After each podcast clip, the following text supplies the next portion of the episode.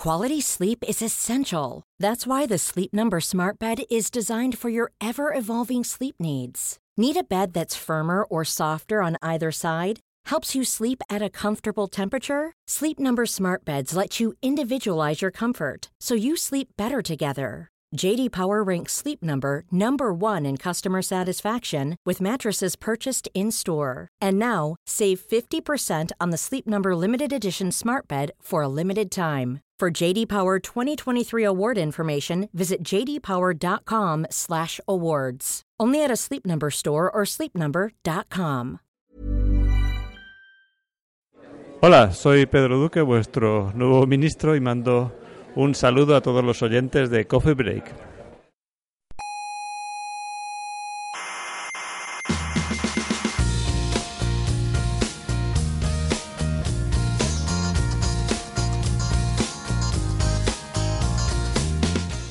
Déjeme hablar. No, no, hablar. Es No. falso ¿Qué que la mecánica cuántica tenga que ver con el misticismo oriental. Es verdad, Déjeme es hablar. verdad. Es falso que la mecánica cuántica demuestre la existencia del más allá. Y es falso que el experimento mental de Einstein, Podolsky y Rosen demuestre que Dios existe. Está usted gordo, señor científico. Ostras, pues me, me deja usted sin argumentos, es verdad. Es verdad, tiene razón. Claro, Estoy gordo. claro, Me acaba de desmontar todos mis argumentos. claro.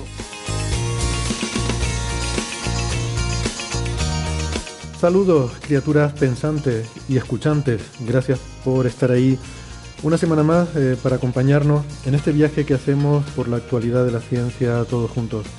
Desde el Salón de Actos del Museo de la Ciencia y el Cosmos de Tenerife, les habla Héctor Socas y esto es Coffee Break, Señal y Ruido.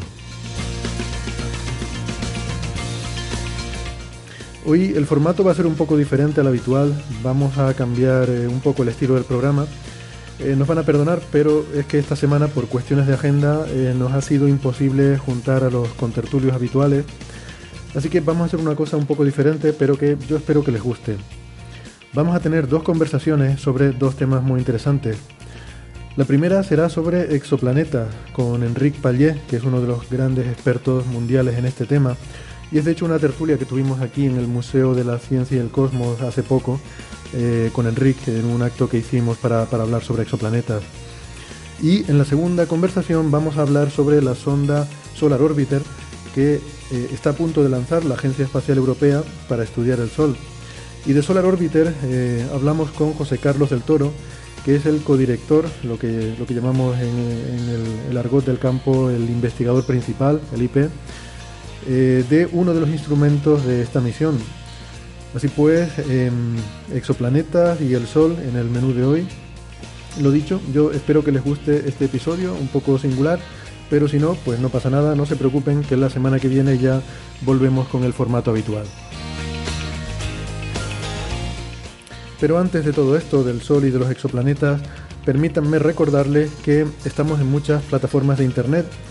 Estamos en Evox, en Spotify, en Google Podcast, en Apple Podcast, en TuneIn y en otros sitios también.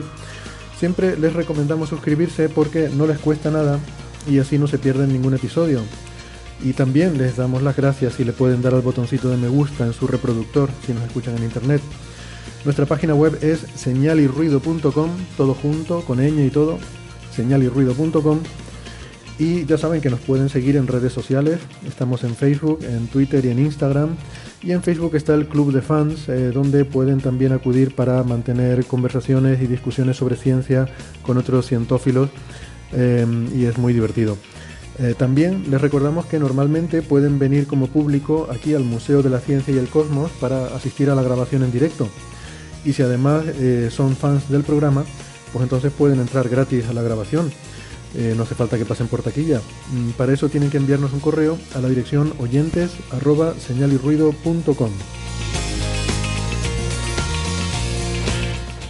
Si son más de la radio tradicional de toda la vida, nos pueden escuchar en Canarias en Icoden Daute Radio, Radio ECA y Ondas Yaiza, en Madrid en Onda Pedriza, en Aragón en Ebro FM, en Málaga en Radio Estepona y en Argentina estamos en dos emisoras, la FM 99.9 de Mar del Plata y Radio Voces de La Rioja. En radios online nos pueden escuchar en cienciaes.com, Onda Bética, y también en la Spanish Rock Shot Radio, la, la emisora bilingüe de Edimburgo, Escocia.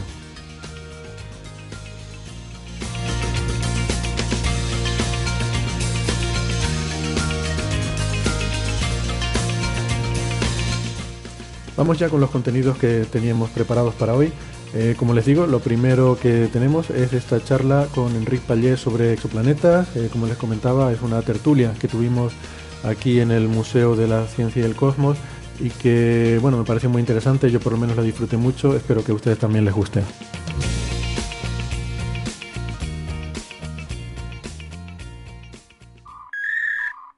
Bueno, pues hoy en esta tertulia, eh, hoy eh, para mí es un gusto presentarles eh, a mi compañero y sin embargo amigo, Enrique, Enrique Pallé, que es uno de los grandes expertos mundiales en la búsqueda de planetas en otras estrellas, búsqueda y caracterización, que no solo es importante encontrarlos, sino también saber cómo son. Em, y entonces, pues, pues nada, queríamos aprovechar y hablar con Enrique sobre cómo se están buscando otros planetas, qué cosas se están encontrando y qué posibilidades hay de, bueno, la pregunta del millón de euros, ¿no? ¿Qué posibilidades hay de que podamos encontrar vida en alguno de esos eh, miles y miles de planetas que hemos ido encontrando? Así que nada, Enrique, bienvenido. Gracias, por estar aquí. Siéntate. Siento. Porque creo que vamos a estar un ratito. Creo que este es un tema que vale, de acuerdo. largo y tendido. Um, entonces, bueno, para, para empezar ilustrando la cosa, eh, hemos puesto esta imagen bucólica, ¿no? que es muy evocadora de una, un exoplaneta. Eh, la gente que, que, me conoce pues pensará que soy un poco incongruente porque me suelo quejar con bastante frecuencia de esas notas de prensa de que se ha descubierto un planeta de no sé qué y se ilustra con estas imágenes ¿no? de un vergel eh, con sus plantas, sus palmeras y sus cosas. Parece que ya hacemos las maletas y nos vamos a vivir allí. Eh, y la, cosa no es realmente así. ¿no? Pero bueno, en este caso eh, creo que procede porque no vamos a hablar de un planeta en particular que no sabemos cómo es, sino que vamos a hablar en general eh, y de las, eh, de las posibilidades de que podamos encontrar vida en algún sitio. Así que podemos imaginar un planeta que pueda ser así. Eh, alguno habrá, digo yo. Tiene que haber de todo, ¿no? Um, no sé, Enrique, si tú compartes esta crítica mía, ¿no? En las notas de prensa parece que, que se exagera un poco, a lo mejor, algunas cosas. Eh, sí, comparto esa crítica. Y, y de hecho, el día que me di cuenta de que en el campo de exoplanetas estábamos quizá exagerando un, un, poco es cuando le conté a mi madre que estábamos trabajando en encontrar un planeta parecido a la Tierra y, y me dijo, ¿eso no lo habéis hecho ya? Varias veces. Entonces, sí, es verdad que yo trabajo en exoplanetas, pero también antes en astrobiología, hace ya pues muchos años. Y si tú ibas a un congreso uh, internacional de ciencia y hablabas de astrobiología, te ponían la charla el viernes a las 5 de la tarde, que es cuando ya todo el resto de, asistentes al congreso están yendo al aeropuerto y cogiendo las maletas. Y sin embargo ahora pues son, están el primer día, el segundo día, cuando pides dinero al ministerio, cuando pides becas a la Unión Europea, tienes que poner vida, biomarcadores, eh, y nos hemos dejado llevar todos, eh, el público, pero sobre todo también los investigadores, por ese afán de decir que estamos en el camino de buscar vida. Que, por otro lado, es totalmente cierto.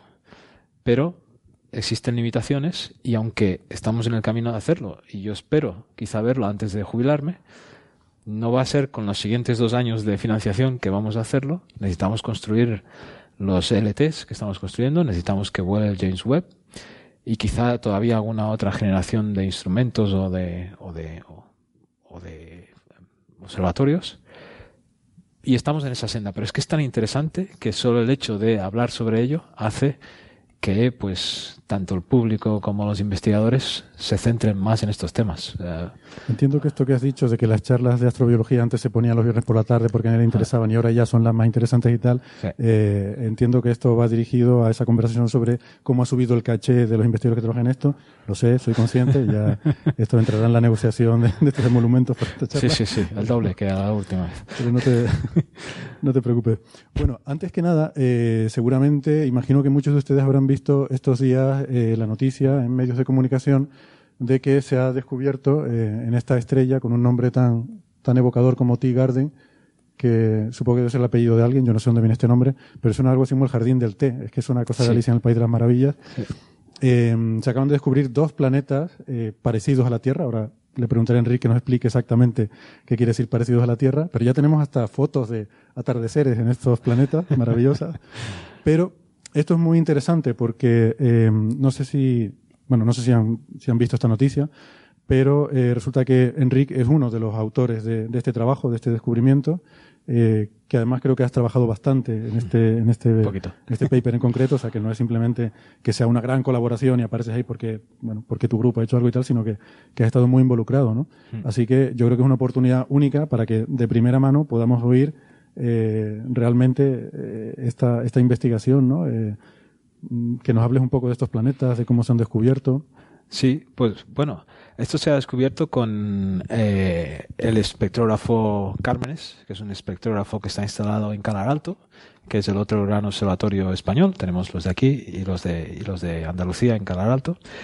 Y ah, tiene la particularidad de que observa a muy alta resolución espectral, como muchos espectrógrafos en el mundo, pero este en particular en el rango infrarrojo, y eso hace que pueda acceder a medir el movimiento de las estrellas en el infrarrojo. Y eso es importante porque las estrellas más débiles, que son las estrellas M y que son también las más abundantes, el 80% de las estrellas de nuestra Vía Láctea son estrellas M, eh, tienen su pico de emisión en el infrarrojo. Entonces, a estas longitudes de onda queremos construir instrumentos que midan cómo se muevan esas estrellas y estos movimientos de las estrellas nos revelan la presencia de planetas. Entonces, eh, este es un instrumento que está en Calar Alto y que tiene una colaboración española y alemana. En este caso, el primer autor es un alemán, pero hay colaboración de casi un centenar de, investigadores de, los dos países.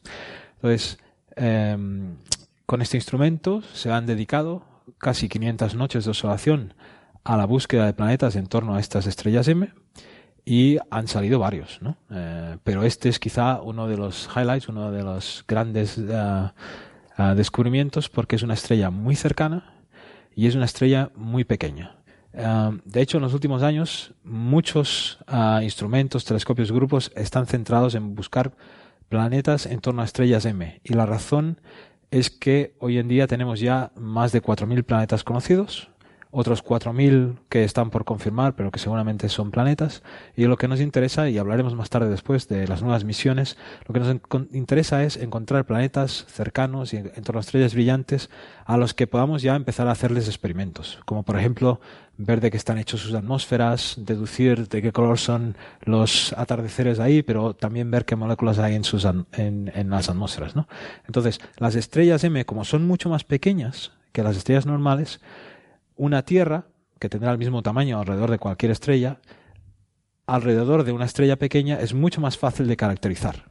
Por tanto, si encontramos una Tierra alrededor de una estrella M, podemos hacer un seguimiento de la atmósfera del planeta y de las características mucho mayor que este. Pues en este marco se marca la búsqueda de planetas en torno a estrellas M. Uh, Carmen ha, encontrado uh, varias, pero en este caso este descubrimiento es bastante espectacular porque T Garden es una estrella muy pequeña dentro del rango de las M. Es una estrella relativamente muy pequeña, de manera que el contraste entre los planetas y la estrella es especialmente favorable, pero además de eso se han encontrado dos planetas en ese sistema, los dos tienen un tamaño muy parecido a la Tierra, bueno, perdón, una masa muy parecida a la Tierra, uh, y los dos están en zona de habitabilidad.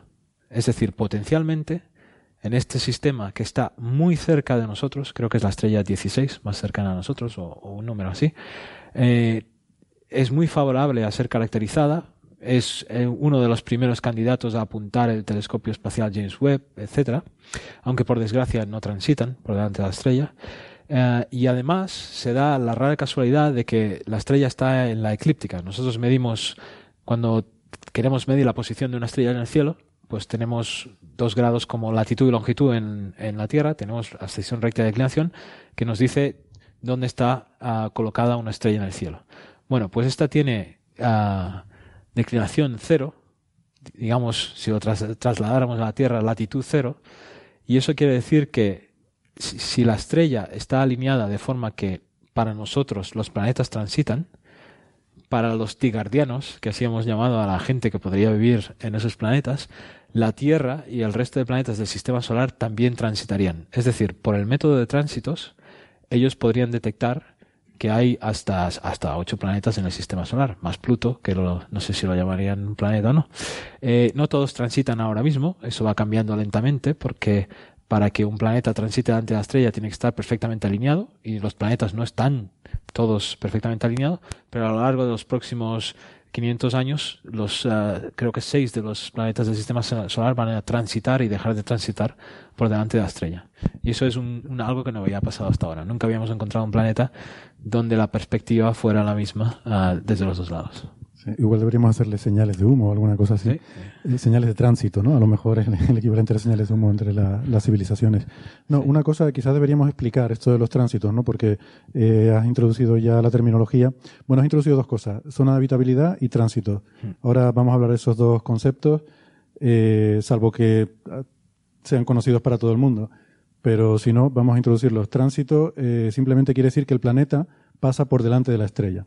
Eh, entonces, cuando pasa eso, el planeta tapa un poquitito de la luz de la estrella. Muy poquito, porque el planeta es mucho más pequeño que la estrella. Eh, pero ese es el método más eh, exitoso, más fructífero que hemos tenido hasta ahora para detectar planetas. eh, y de hecho, la gran mayoría de los que se han detectado ha sido porque detectamos su tránsito, detectamos que el planeta pasa delante de la estrella y tapa un poquito su luz. O sea, no los podemos ver directamente estos planetas. ¿no? no es el caso de estos de T-Garden que nos estaba explicando Enrique, que se han detectado a través de la gravedad del planeta, de cómo el planeta tira de la estrella y produce pequeñas perturbaciones gravitatorias mm, pequeñísimas, pero este instrumento Cármenes es una maravilla que ha sido diseñado específicamente para hacer esas medidas con una precisión brutal. Entonces es capaz de hacer esos, eh, esas medidas de cómo el planeta tira de la estrella. ¿no? Entonces es un primer concepto, el de tránsito. Estamos muy interesados en planetas que transitan porque son los que podemos detectar fácilmente, pero ahora Enrique ha introducido el tránsito inverso. Eh, y esto ya nos empieza a meter en terminología SETI, que es un tema que a mí me gusta mucho. SETI y METI eh, también, que es ya pensar no solo en vida, sino en inteligencia, ¿no? Y en cómo podemos nosotros hacer nuestra presencia conocida a, a otras formas de vida inteligente, o si queremos, eh, si nos interesa o no, hacer nuestra presencia conocida. Pero en cualquier caso, es interesante que esta es la primera estrella, esta es la, la primera entonces, Creo que sí. desde la cual Sí. eh, en, la, en la cual sabemos que hay planetas que nos verían transitar a nosotros. O sea, que una vez al año la Tierra pasaría delante del Sol y ellos verían, eh, podrían detectarnos mediante el método del tránsito. ¿no? Eso me parece muy, muy interesante. Eh, otro tema de- que, que ha mencionado Enrique, que me parece que es importante también resaltar, es el tema de las enanas, eh, estrellas enanas rojas. Eh, el 80% de las estrellas en nuestra galaxia son enanas rojas. Eh, son estrellas más pequeñas que el Sol, más débiles, de un color rojizo y que emiten sobre todo en el infrarrojo. Nos interesan mucho esas estrellas porque, eh, bueno, por, por muchas razones, pero es más, eh, es un objetivo más favorable para detectar planetas, porque el contraste que tú mencionabas, es decir, cuánto de la luz del planeta, de cuánto de la luz de la estrella tapa el planeta, es una fracción mayor en esas estrellas pequeñas, y también porque la vamos a introducir la zona de habitabilidad primero, porque iba a decir que los planetas en zona de habitabilidad transitan más a menudo. Sí. Vamos a poner una, una ilustración de lo que llamamos zona de habitabilidad. Eh, esto es un poco de perogrullo. Eh, Si tenemos una estrella, los planetas que estén muy cerca de la estrella serán demasiado calientes y ahí no se puede vivir. Los que estén demasiado lejos de la estrella son demasiado fríos y ahí no se puede vivir. Tenemos esta franja verde, que es verde porque ahí hay plantas, eh, y esa es la que llamamos zona de habitabilidad. Eh, entonces, lo interesante es que diferentes estrellas, si esto es para una enana roja, si ahora vamos a una estrella como el Sol, al ser más caliente, todo esto se desplaza hacia afuera.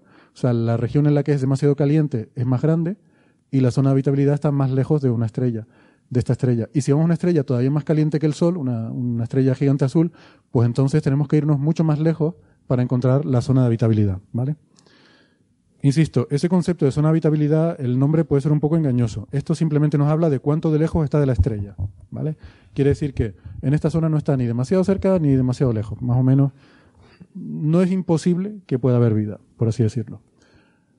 Eh, entonces, ¿qué pasa? Que estas estrellas que son más pequeñas, al estar más cerca de la zona de habitabilidad, lo que va a pasar es que los planetas que estén en zona de habitabilidad van a estar más cerca de la estrella y van a pasar más a menudo. Y esto nos gusta, porque nosotros el tiempo que tenemos que observar para detectar un planeta será mucho menor en estas estrellas pequeñas que en una estrella como el Sol. O sea, en una estrella como el Sol, detectar un planeta como la Tierra implicaría observar durante un año. Bueno, eso es para verlo una vez. Si tú quieres saber que realmente es un planeta, tienes que verlo más de una vez, ¿no? Ah, tres. Tres es el Mínimo. criterio, ¿no?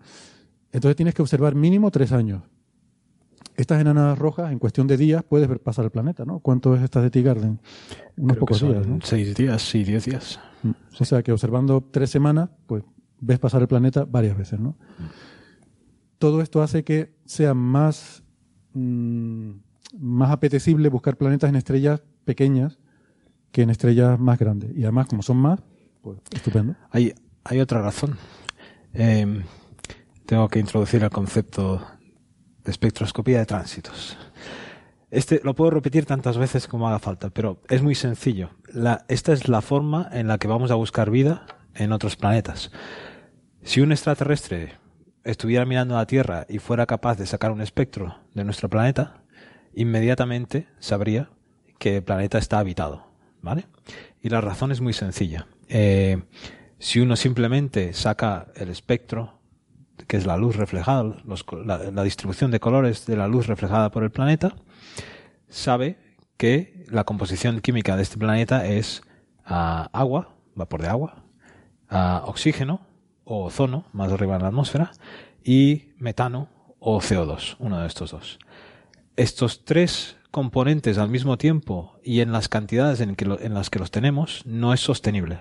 No hay ningún proceso, ni geológico, ni químico, de ninguna forma que pueda producirlo, si no es el ciclo de la vida que continuamente está pues re, ah, re, re rellenando la atmósfera de oxígeno, etcétera. Si ahora la vida desapareciera de la faz de la Tierra, muy rápidamente, en escalas de pocos miles de años o un millón de años, que en términos astronómicos es cero, eh, esto se recombinaría y tendríamos una atmósfera dominada por CO2, igual que Marte, igual que Venus, que uno está más lejos y otro más cerca que la Tierra. Entonces, lo que medimos es un desequilibrio en la composición química de la atmósfera que no podemos hacer más que asociar a la presencia de vida. Hasta aquí bien para la Tierra, ¿no? Bien, pues para otros planetas lo que queremos hacer es medir de qué está hecha su atmósfera. Eso es todo. Ni queremos rayos láseres, ni mensajes del SETI, ni código Morse dentro de radiosondas. Lo que vamos a medir es de qué está hecha esa atmósfera, ¿vale? Eh, entonces, para medir de qué está hecha esa atmósfera, podemos analizar la luz que, nos, que el planeta refleja de su estrella, pero eso es muy difícil. O, aprovechando el método de tránsitos, si imaginamos el planeta como una bola de billar, lo que hace es quitar luz de la estrella y ya está, ¿no? Y cuando ah, acá termina de pasar, pues volvemos al 100% de la luz de estrella. Pero si nos imaginamos el planeta como una bola de billar que no deja pasar luz, más un círculo alrededor que es translúcido, ¿vale? Entonces hay luz de la estrella que cruza a través de la atmósfera del planeta y nos llega a nosotros. Ese, Si- ese diagramita me faltó prepararlo. Sí. Ese, ese no lo puse. bueno, lo, lo- lo voy a explicar así despacito. Entonces, ¿qué pasa? Si yo en esa atmósfera tengo agua, por ejemplo, el agua reacciona a unas longitudes de onda concretas. Entonces, una longitud de onda que no interacciona con el agua, un color de la luz, pasará a través de esa atmósfera y no se enterará. Pero una longitud de onda que interaccione con la molécula de agua y la excite, será absorbida. Y cuando yo mire el espectro, cuando el planeta está delante de la estrella y cuando no está, veré los rasgos de esa atmósfera y sabré de qué está hecha la atmósfera. Vale, eso parece muy difícil, ¿verdad? Pues no lo es. Para planetas tipo Júpiter ya hemos detectado agua, metano, CO2, ah, NO2, ah, CH4. un- un mo- ya hemos detectado, ya hemos sido capaces de hacer eso en planetas que están a miles y a cientos de años luz de- del sistema solar. La diferencia es que para hacer eso hemos usado los telescopios que tienen un tamaño de 10 metros, los más grandes que, existen en la actualidad, y hemos conseguido separar un fotón de la estrella que ha pasado por en medio por- por- de esa atmósfera de mil más alrededor que no han pasado. O sea, tenemos que seleccionar la señal de uno entre mil. Y yo siempre intento contárselo a la gente. Bueno, pues si somos capaces de ver de qué está hecho un planeta tipo Júpiter a 100 millones de años luz, a 100 años luz de la Tierra, pasar a hacerlo del tamaño de Júpiter al tamaño de la Tierra tiene que ser muy fácil. Pero no lo es, porque Júpiter es un gigante gaseoso y tiene una atmósfera extendida de miles de kilómetros, mientras que la Tierra, cuando uno ve su atmósfera, es como una piel de melocotón muy, muy pequeña. Entonces, para un Júpiter necesitamos separar un fotón de mil, para hacer una Tierra necesitamos separar un fotón de entre un millón. Si un fotón de entre un millón, si es una estrella M. Si es una estrella como el Sol, tenemos que separar un fotón entre 100 millones. Para ir al millón necesitamos los telescopios de 40 metros. Y eso es factible antes de que yo y todos los que trabajan en el campo mueran, básicamente. Si queremos caracterizar planetas como la Tierra en torno a planetas, a, estrellas idénticas al Sol, necesitamos telescopios de 100 metros en tierra o de 40 metros en el espacio que no están ni planeados y por tanto todos los investigadores que tenemos curiosidad en investigar sobre habitabilidad nos estamos volcando en las estrellas M que bueno no son las más favorables para tener vida. Posiblemente nos hartemos de ver mundos así de bonitos como esta transparencia pero sin ningún tipo de vida pero las técnicas nos entrenaremos para cuando venga la siguiente generación que nos sustituya y pueda apuntar ahí. A menos que la vida sea muy eh, extendida y sea adaptable y esté todos los mundos en torno a estrellas de mes estén llenos como la Tierra. No sabemos. Bueno, eh, has estado hablando de tamaño de telescopios. Eh, convendría entonces eh, recordar los proyectos que hay ahora mismo para la, futura nueva generación de telescopios, como el, el ELT de 40 metros, que se va a construir en Chile, el telescopio europeo extremadamente grande eh, el telescopio TMT de 30 metros, que parece que finalmente se va a construir en Hawái. No está claro todavía. No está claro todavía. Todavía podemos albergar un poquito de esperanza. Vamos a esperar. Ese es con el que nos estamos peleando, ¿no? A ver si, a ver si lo podemos traer aquí. Pero bueno, no sé, yo las noticias que he oído son un poco pesimistas, pero me alegro de ver que tú todavía. No, de momento a Hawái, siempre ha ido a Hawái, pero no está. Hasta que no pongan la primera piedra. Hay que esperar. Eh, está el telescopio Magallanes, que también en Chile telescopio gigante, Magallanes, que son telescopios, pues eso, de 20, 30, 40 metros y tenemos eh, en perspectiva el James Webb, eh, que, va a ser el futuro gran telescopio espacial. Eh, y bueno, estos son los telescopios con los que esperamos poder hacer ese tipo de análisis del que habla Enrique de momento en, en enanas rojas, pero pero ya estaremos viendo planetas tipo terrestres, ¿no? Ya estaremos viendo planetas como estos, el T-Garden sí. De hecho, el James Webb no, no puede hacerlo. El James Webb puede caracterizar atmósferas de planetas como la Tierra, pero que estarán demasiado cerca de la estrella como para ser habitables. Realmente solo son los telescopios en Tierra los que, los que pueden hacerlo. Por tamaño de telescopio. Por tamaño de telescopio.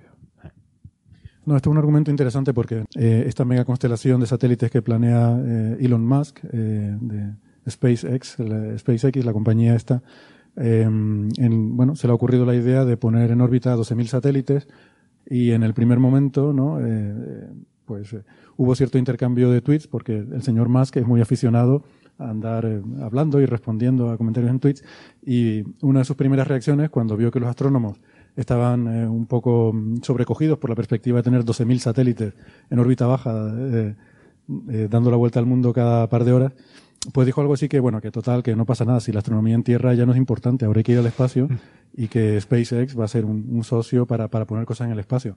Con lo cual, pues evidentemente indignó todavía más a la comunidad astronómica, una parte importante de la comunidad astronómica, porque pues efectivamente hay muchas cosas que hay que hacerlas desde tierra. Pero bueno, eh, eso es. Nos estamos dispersando un poco del tema, pero en fin, por reivindicar un poco la astronomía basada en tierra, ¿no? que siempre va a ser importante. Evidentemente hay cosas que se podrán hacer mejor del espacio, pero siempre habrá cosas que se pueden hacer mejor desde tierra. O sea, necesitamos las dos perspectivas. ¿no? Sí. Una cosa que mm, quizás podíamos eh, hablar un poco es, bueno, hemos estado hablando de, de exoplanetas, ¿no? de planetas alrededor de otras estrellas, pero también está el tema de la vida en el sistema solar que yo, bueno, recuerdo que de jovencito era un tema que prácticamente estaba descartado completamente y sin embargo últimamente ya no lo tenemos tan claro, ¿no? Por, por varias, varias cosas que vamos viendo y según vamos, vamos aprendiendo eh, más con las últimas eh, misiones espaciales, los últimos resultados, pues vamos viendo cosas intrigantes, ¿no? Entonces, por ejemplo, eh, yo les quería llamar la atención sobre un par de, de aspectos curiosos que hemos ido viendo en el sistema solar. Primero tenemos el tema de em, bueno, esto es lo que decía, ¿no? Que em, el tema de la zona de habitabilidad eh, es simplemente un primer parámetro, pero no lo dice todo, ¿no? Eh, una de las cosas que hay que tener en cuenta es la actividad de la estrella. Y en, Marte, eh, esto también es una cosa bastante reciente que hemos visto, Marte, en los orígenes del sistema solar, era un, era un planeta muy hospitalario. de hecho, probablemente más que la Tierra, ¿no? No sé si si estarías de acuerdo con esa afirmación, que es un poco... Por lo menos igual. Por, lo menos igual, ¿no? Pero tenía una atmósfera densa, tenía agua líquida, tenía océanos em, y, era relativamente cálido. Eh, entonces las condiciones en Marte hace 3.500 millones de años pues reunía las condiciones para, para formarse la vida. ¿no? Eh, hoy en día Marte es un planeta muy frío y casi sin atmósfera y una de las cosas que hemos descubierto recientemente es que eh, eso es así en parte porque el Sol, sobre todo el Sol primigenio que era mucho más violento, le arrancó la atmósfera a base de, eh, de impactar em, con estas eyecciones de, masa coronal que produce el Sol. Eh, eso acabó erosionando muy rápidamente y eliminando la atmósfera de Marte en, periodos de cientos de millones de años. Eh, o sea que muy rápidamente se quedó sin atmósfera, eso hace que el agua se evapore, eso hace que las temperaturas bajen, se forme hielo. O sea, es todo un círculo vicioso que lleva una especie de, efecto. Em, de, efecto que se retroalimenta ¿no? y, acabó con, esta forma que tiene Marte en la actualidad. Em, la gran diferencia entre Marte y la Tierra es que la Tierra tiene un campo magnético que la ha protegido de esta actividad violenta, mientras que Marte no. Y no tenemos muy claro por qué. O sea, no se tiene muy claro por qué Marte. O sea, esto evidentemente tiene que ver con el interior líquido todavía de la Tierra, mientras que Marte se ha enfriado y se ha solidificado. Eh, ahora, ¿por qué? ¿Por qué la Tierra mantiene ese manto líquido, ese campo magnético y Marte, y Marte se enfrió y se solidificó? No está muy claro. Podría ser por la diferencia de tamaño. Masa un poco de masa. Podría ser la Luna, eh, hay también quien, quien argumenta ¿no? las eh, posibles fuerzas de marea. En fin, mm, hay sutileza, ¿no? Es una cosa que quería mencionar. aún así, eh, ahora mismo hay una polémica, ahora no sé si agria, pero, pero bastante encendida entre diferentes grupos sobre la posible presencia de metano en la atmósfera de Marte. Este es un tema que ha ido y venido varias veces porque desde Tierra es difícil, eh, porque en la Tierra hay metano. Entonces, cuando tú observas desde Tierra e intentas hacer espectro de la atmósfera de Marte, es muy difícil separar de lo que estás viendo cuánto es realmente de Marte y cuánto te está contaminando la atmósfera de la Tierra. ¿no? Entonces, no estaba claro que esas medidas no estuvieran afectadas de, o sea, que estuviéramos viendo el metano de la atmósfera terrestre, por así decirlo. ¿no? Pero ahora que hemos ido a mandar misiones espaciales allí, nos encontramos con que algunas encuentran metano y otras no. El rover Opportunity, además, eh, encontró el año pasado eh, unas variaciones estacionales que, variaban. De repente había picos de, emisión ahí en el cráter Gale, donde está ese, pequeño robotito por ahí dando vueltas. Tiene un, eh, un analizador químico que permite analizar la atmósfera y de vez en cuando encontraba picos que aparecían de repente de metano. Eh, sin embargo, la, la, misión de, de, la Agencia Espacial Europea, la Mars Express, pues decía que no, que allí no, no hay metano ni, ni, nada parecido. Claro, Mars Express ve una visión global de la atmósfera, ¿no? No ve esto mientras que el Curiosity está ahí en un sitio, en un punto en concreto, ¿no? Entonces, bueno, hasta ese momento era un poco una especie de polémica entre NASA y ESA, ¿no? Entre la Agencia Espacial Europea y NASA, ¿no? Pero ahora resulta que la, la misión ExoMars, que eh, puso un orbitador eh, que es el, Trace Gas Orbiter, el orbitador de gases traza, gases raros, que precisamente uno de sus objetivos estaba diseñado específicamente para medir con altísima precisión la composición de la atmósfera. Esta es la misión, por cierto, que llevaba también un aterrizador que se estrelló, el, el Schiaparelli, que, no, la cosa no salió bien y acabó estrellándose, ¿no? Pero el orbitador sí que funcionó y se supone que debería detectar metano y si, realmente lo hubiera y no encuentra metano, ¿no? Eh, bueno, que no está claro. Mm, si hubiera metano tampoco quiere decir que haya vida. Quiero decir, hay procesos geológicos que pueden producir metano. Pero, pero es complicado. Eh, la gente que trabaja haciendo modelos climáticos no les cuadra, eh, que, porque el, metano tiene un tiempo de vida muy breve en la, en la atmósfera de Marte. En principio se, se descompondría muy rápidamente. entonces no han encontrado modelos que puedan explicar de forma sencilla esta... Bueno, en fin, es una polémica que hay ahí y que puede tener implicaciones sobre que, yo qué sé, que a lo mejor hay bichitos, hay pequeñas bacterias o algo así que están produciendo metano en Marte, o no, o, realmente es un fallo del Curiosity, o, realmente sí que existe, pero, pero es debido a un proceso geológico. O sea, ahora mismo eh, está un poco la intriga de este tema, ¿no? Y luego tenemos también eh, la cosa de, que a mí me, atrae mucho, me, fascina mucho, eh, y creo que es porque a mí me influyó mucho cuando vi la película de 2010 de esta famosa película de ciencia ficción basada en la novela de, Arthur C. Clarke. Pues ahí en esa, en esa novela, en esa película, pues se habla de la posibilidad de vida en Europa, que es un satélite de Júpiter, y resulta que cuanto más vamos aprendiendo sobre esas lunas del sistema solar exterior, eh, en particular Europa y Encélado, parecen, parecen muy, muy prometedores. Son cuerpos que están recubiertos de hielo, tienen una corteza de kilómetros de hielo, pero debajo está caliente, eh, porque hay unas fuentes hidrotermales que están alimentadas por la fuerza de marea, en el caso de Europa por Júpiter, en el caso de Encélado por Saturno. Esos planetas gigantes eh, inducen unas fuerzas de marea que calientan el interior de esos planetas y generan una actividad geológica que eh, calienta el, lecho rocoso. ¿no? O sea que debajo de estos de esta capa de kilómetros de hielo, eh, que evidentemente eso ahí es muy frío, pero debajo hay un océano de agua líquida. Y en los últimos años estamos teniendo más y más noticias en las que se empieza a estudiar la composición de estos océanos, eh, se confirma que efectivamente existen, se confirma que están en contacto con un lecho rocoso, que hay eh, química orgánica compleja eh, en esos océanos. Y la última noticia es que se ha comprobado que en Europa la sal, o sea, se, se, sabe que son salados estos océanos, la sal de los océanos de Europa es sal, sal común, es cloruro sódico, como la de los océanos de la Tierra, ¿no? Mm lo cual todo lo hace como muy, muy atractivo, ¿no? Y a mí me, me, resulta muy, muy fascinante, pero claro, eso, eso está enterrado bajo kilómetros de hielo. Ahí la única forma es realmente aterrizar y con un taladro muy, sí. muy grande. Yo no sé cómo puedes perforar kilómetros de hielo, pero no debe ser sencillo. Pero es posible que debajo de ese hielo eh, haya pececitos, ¿no? Eh, o pulpos. Bueno, eso nos devuelve al concepto de la zona de habitabilidad, que lo definimos solo como una distancia a la estrella en la cual se está ni muy frío ni muy caliente, pero esa distancia varía en función de muchas cosas. A la estrella, la actividad de la estrella puede hacer que no haya ninguna distancia a la que estés seguro. Eh, la cantidad de gases invernadero que tenga el planeta puede hacer que se pueda alejar de esa distancia y, y todavía mantener agua líquida, pero hay un montón de condiciones. Y cuando nosotros hablamos de buscar vida en otros planetas, hablamos de una vida que ha colonizado por completo el planeta y que ha cambiado la, la, la superficie, la, sobre todo, la superficie y la atmósfera del planeta.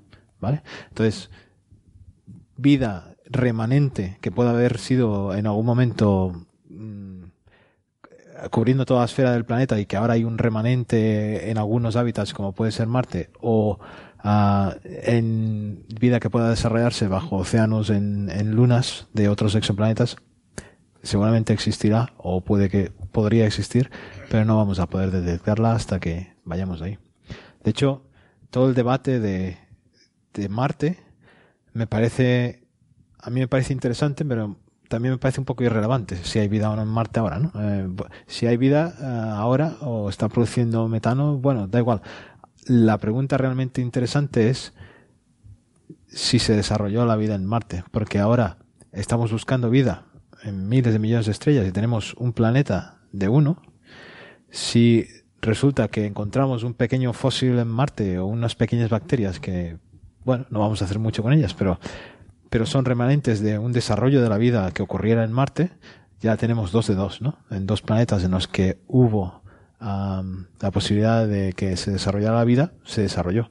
Y en la Tierra se desarrolló en cuanto las condiciones lo permitieron, se desarrolló y Marte tuvo una ventana muy pequeña para desarrollarla. Por tanto, también serían dos de dos, en los cuales a la mínima uh, eso ocurriría. Y eso ya nos lleva. O sea, tú planteas que la pregunta sería: ¿realmente la vida se desarrolla en cuanto aparece la ventana? Esa es la pregunta que no sabemos. Sí. Eh, y, de hecho, y que estuvieran y que estuvieran ligadas, o sea, que la que la vida en la Tierra proceda de Marte o viceversa. Sí, bueno, de... pero entonces ya no entonces ya no nos sirve, claro. No nos sirve. Sabemos que se habría desarrollado en un sitio.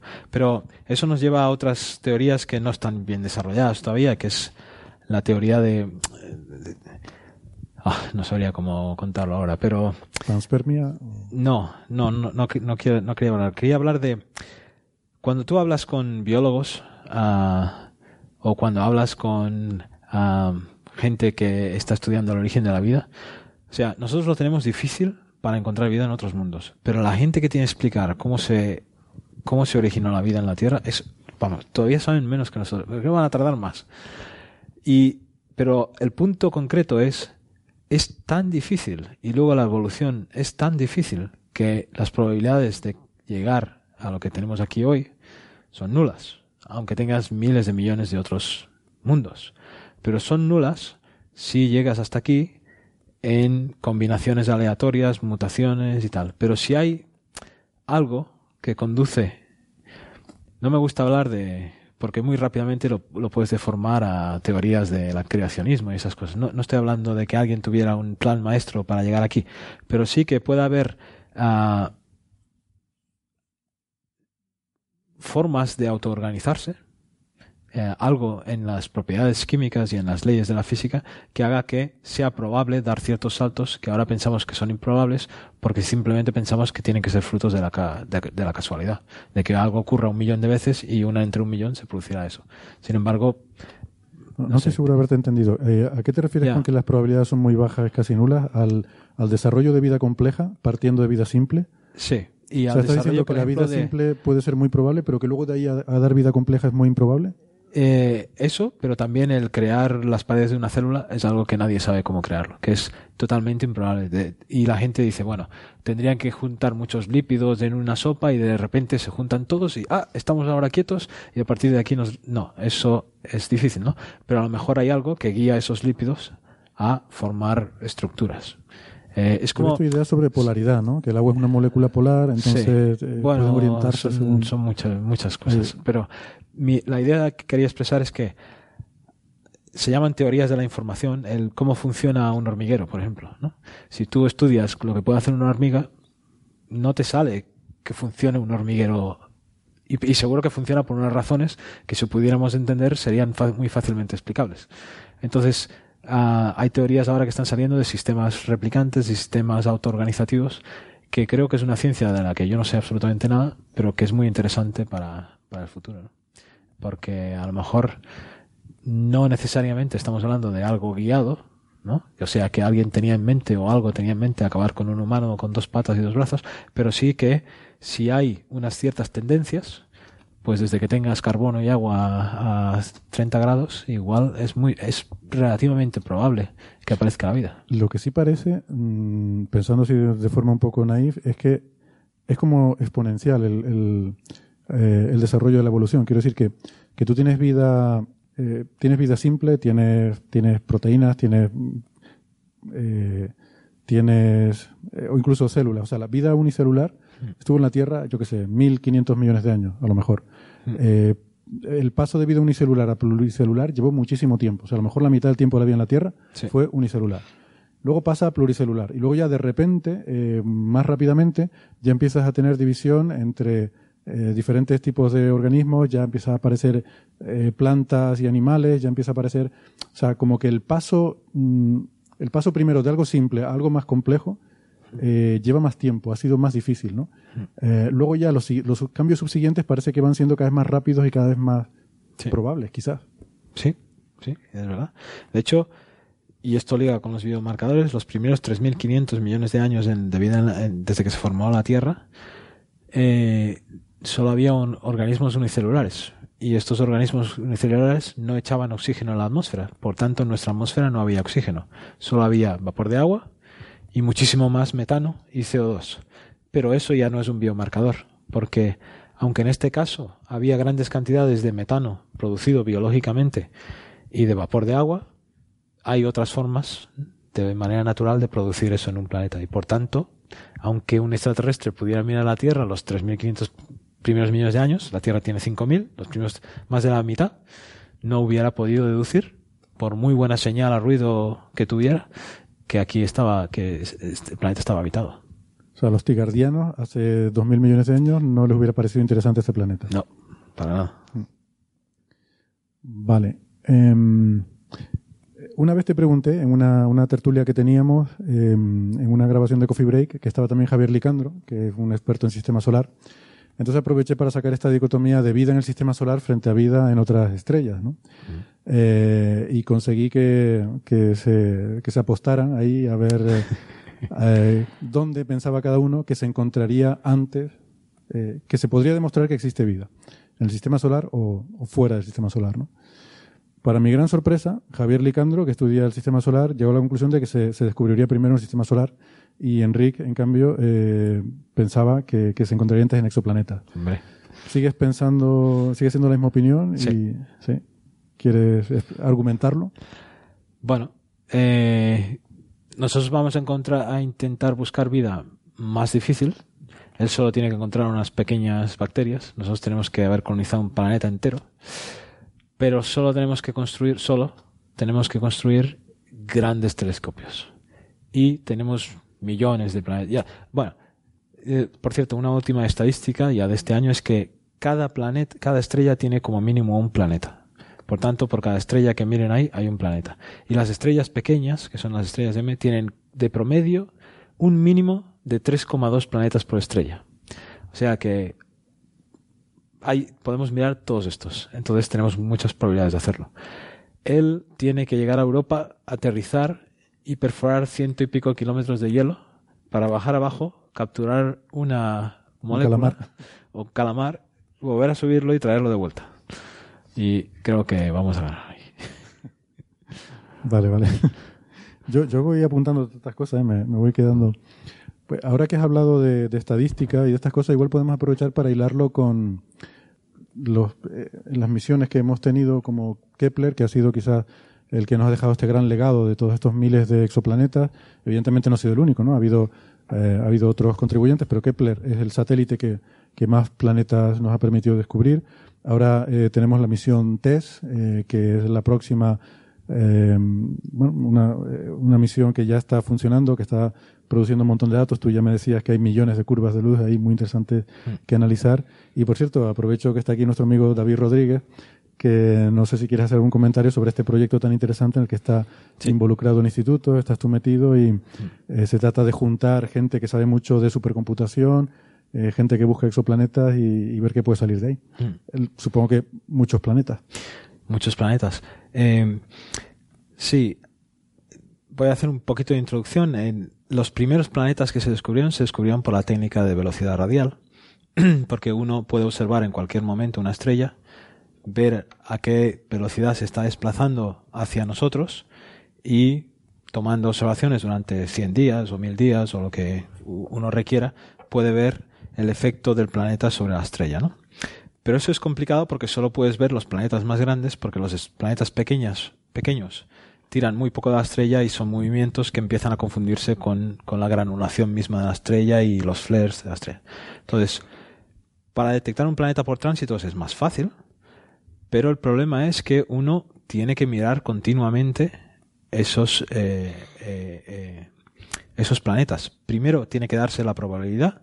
Si ahora nosotros cogiéramos 200 estrellas exactas al Sol y 200 planetas exactos de la Tierra a la misma distancia y los pusiéramos en el firmamento, la- aleatoriamente estaría, solo habría una de esas 200 estrellas que aleatoriamente transitaría por delante del Sol. ¿no? Entonces, eso quiere decir que de todos los planetas que hay allá afuera, solo algunos son elegibles por tránsitos. Pero además, imaginemos que esta, eh, este planeta pasa una vez al año por delante de la estrella durante tres o cuatro horas. Tenemos que estar mirando esa estrella durante esos tres o cuatro años continuamente. No podemos en ningún momento, y un observatorio terrestre tiene días y noches, dejar de mirar. ¿no? Entonces, el satélite Kepler fue el primero que se puso en órbita, eligió un campo de estrellas y se quedó ahí. La misión era quedarse casi cinco años para detectar tierras, ¿no? para detectar, digamos que hay muchas cosas que pueden parecer un tránsito ah, en una curva, porque ahí afuera nada se está quieto. Eh, pero cuando ya detectas un segundo tránsito, puedes establecer un periodo. Ah, pues han pasado 320 días. Pues dentro de 320 días necesitaría ver otro. Y el tercero es el que te confirma, ¿no? Ya tienes el periodo, ya lo tienes. La siguiente vez ya te puedes ir a mirar solo ese, ese cachito de la curva de luz. Pues Kepler fue capaz de estar durante tres años y medio eh, mirando un mismo campo con 150.000 estrellas y eso nos permitió hacer estadística, porque sabíamos la probabilidad de tránsitos, sabíamos cuántos encontramos y pudimos reconstruir la población de planetas que estaba ahí, ¿no? Eh, pero tenía un problema, como tenía que mirar un campo y tenía que quedarse fijo, ese campo, para que contuviera 200.000 estrellas, tenía que esta- estaba bastante lejos, de manera que las estrellas eran relativamente brillantes. Entonces era fácil encontrar los planetas, pero hacerles estos estudios de a ver de qué están hechas las atmósferas, medir con precisión su masa, se nos escapa, porque son, son muy débiles, ¿no? Entonces, ah, también estuvo la misión Corot, que fue parecida. Kepler fue fantástica, pero falló porque se rompieron los motores y no llegó a estar los cuatro años, cinco que tenía que estar. Entonces no encontró las tierras, la población de tierras en torno a soles Es algo que, nos falta, pero sabemos las de periodo más corto, sabemos para estrellas más pequeñas cuánto hay. Y ahora se lanzó, en, en verano del año pasado, se lanzó el satélite TESS, en el que yo estoy involucrado, ¿no? Y mucha otra gente. Y TESS hace la diferencia de que en lugar de mirar un campo pequeño, va a mirar todo el cielo. Eh, pero claro, con menos profundidad.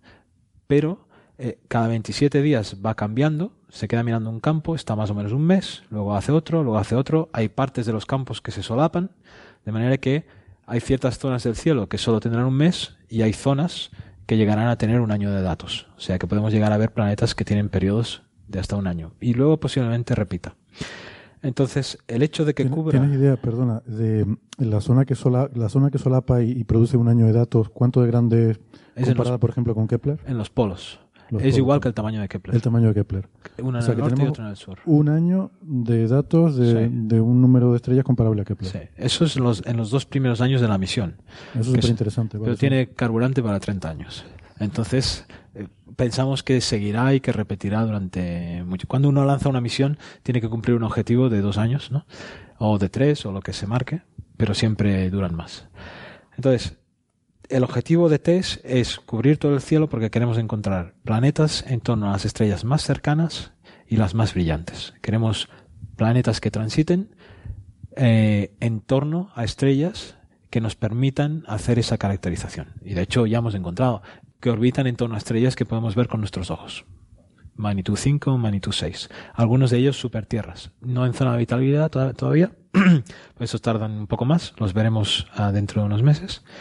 Y mm, vamos, vamos a, a- no descubrimiento diario, pero cada dos tres días hay un nuevo planeta anunciado o publicado con test. Entonces, el hecho de que cubra todo el cielo nos da la oportunidad de medir millones de estrellas y este es un proyecto que iniciamos con Sebastián Hidalgo en el IAC y con David y con otra gente que ha estado trabajando. Yo me limito a mirar de momento, pero ya meteré mano.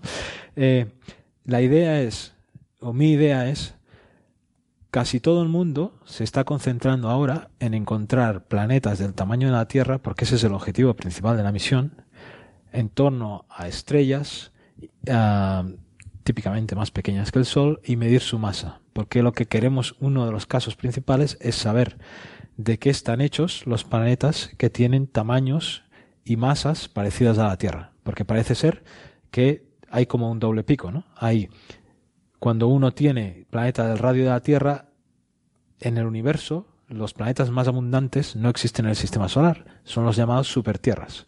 Tienen un tamaño de aproximadamente dos, dos veces y media al de la Tierra, son más grandes, y, am, y tienen hasta dos veces y media la masa. Pero esa, esa población de planetas que son los más abundantes y que no existen en el sistema solar, eh, parece estar dividido en dos.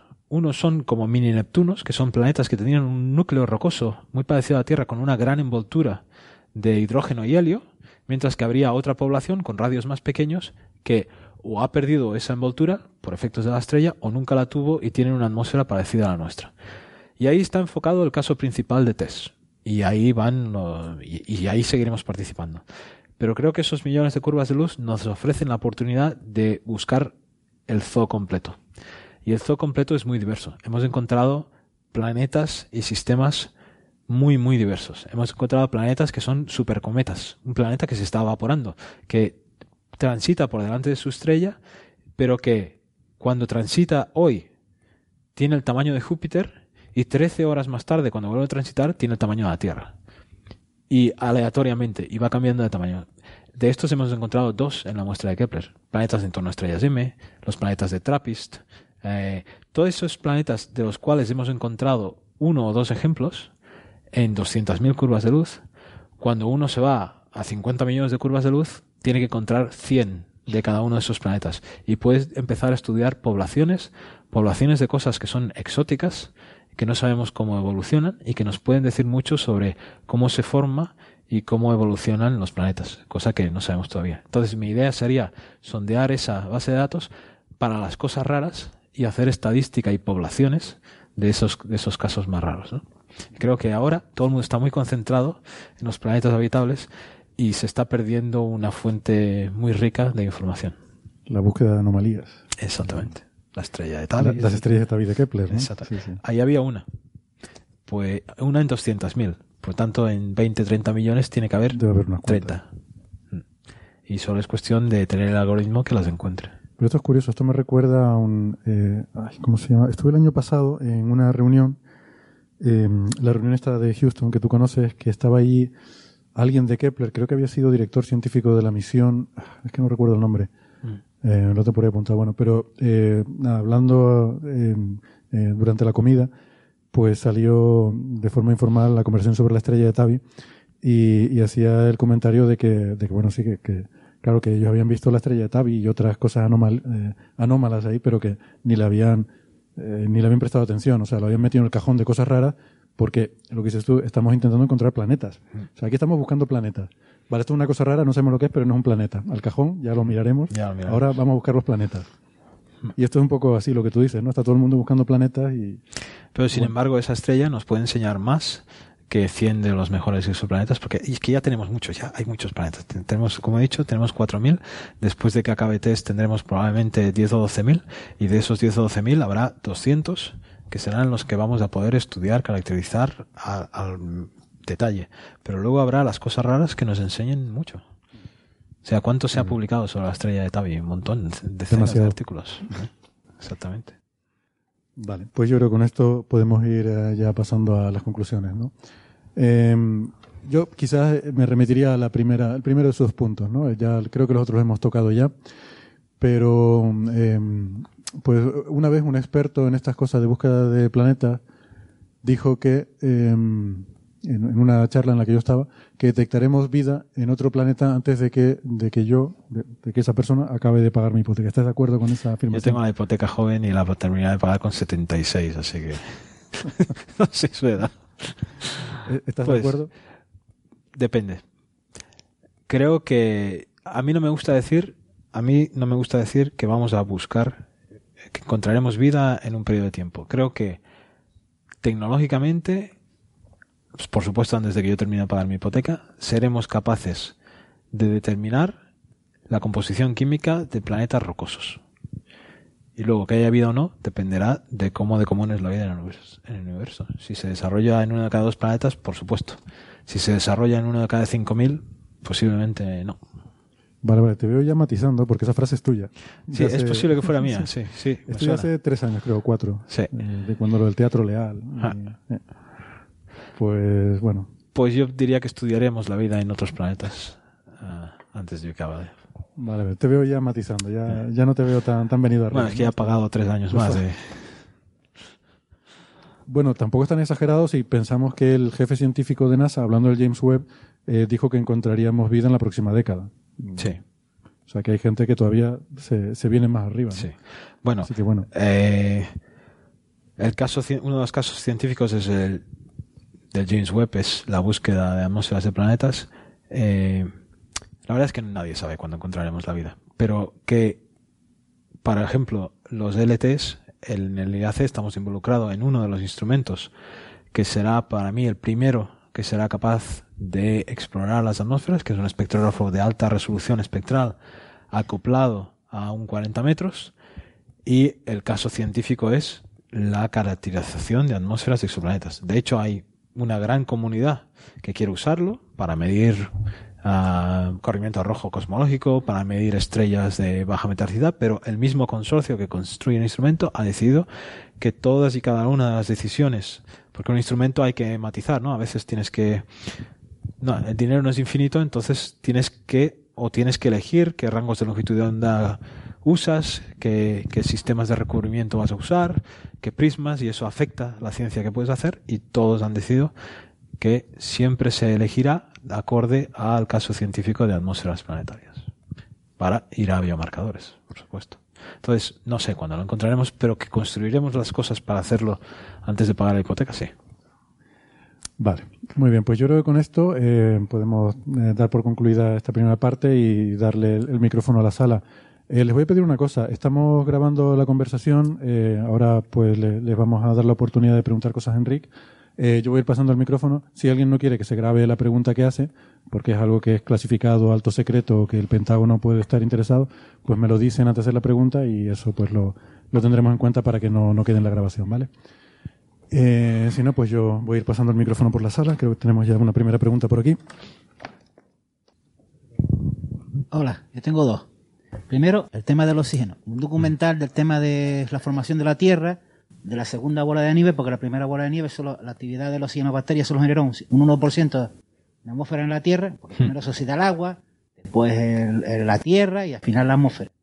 En la segunda bola de nieve duró y, se, y no duró porque la actividad tectónica. Entonces, Y entonces con la hidrólisis se, aumentó la- la- la- el oxígeno en la atmósfera. Entonces, ¿cómo sabes tú que ese oxígeno es biológico o es por hidrólisis? Porque no todo el oxígeno de origen biológico. No, absolutamente. Por eso he dicho que un biomarcador, y el único que conocemos, es la composición de tres gases a la vez.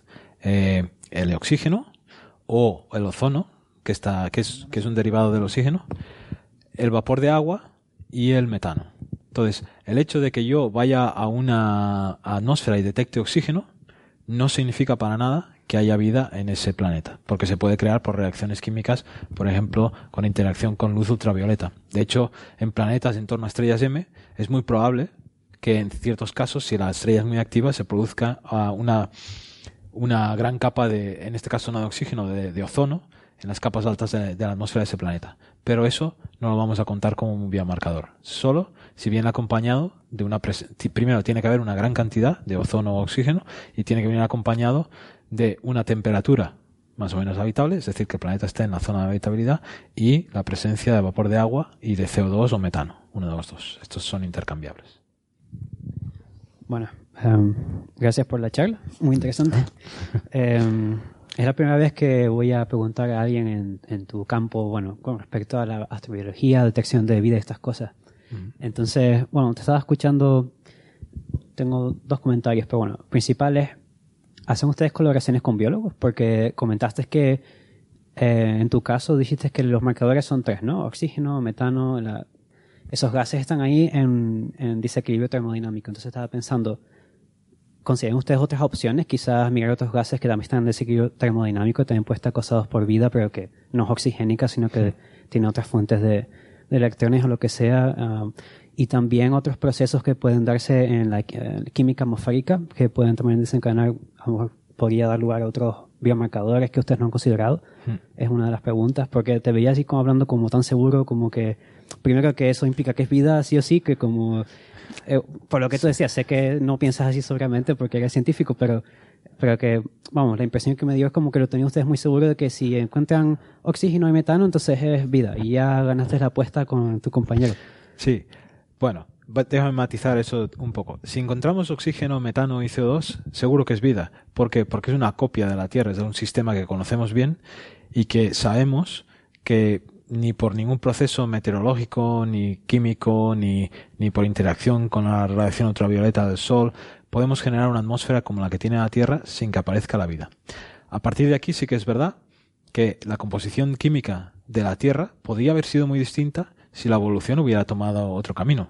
Por ejemplo, un trabajo que hemos hecho aquí en colaboración con la con, con bioquímicos de la Universidad de La Laguna es coger ci- cianobacterias que eran las más abundantes eh, durante esa etapa que hemos hablado antes, la arquea, unos 2.000 millones de años, donde había estas bacterias que colonizaban el, planeta, pero que no producían, que sepamos, a una, no cambiaban la composición química que había.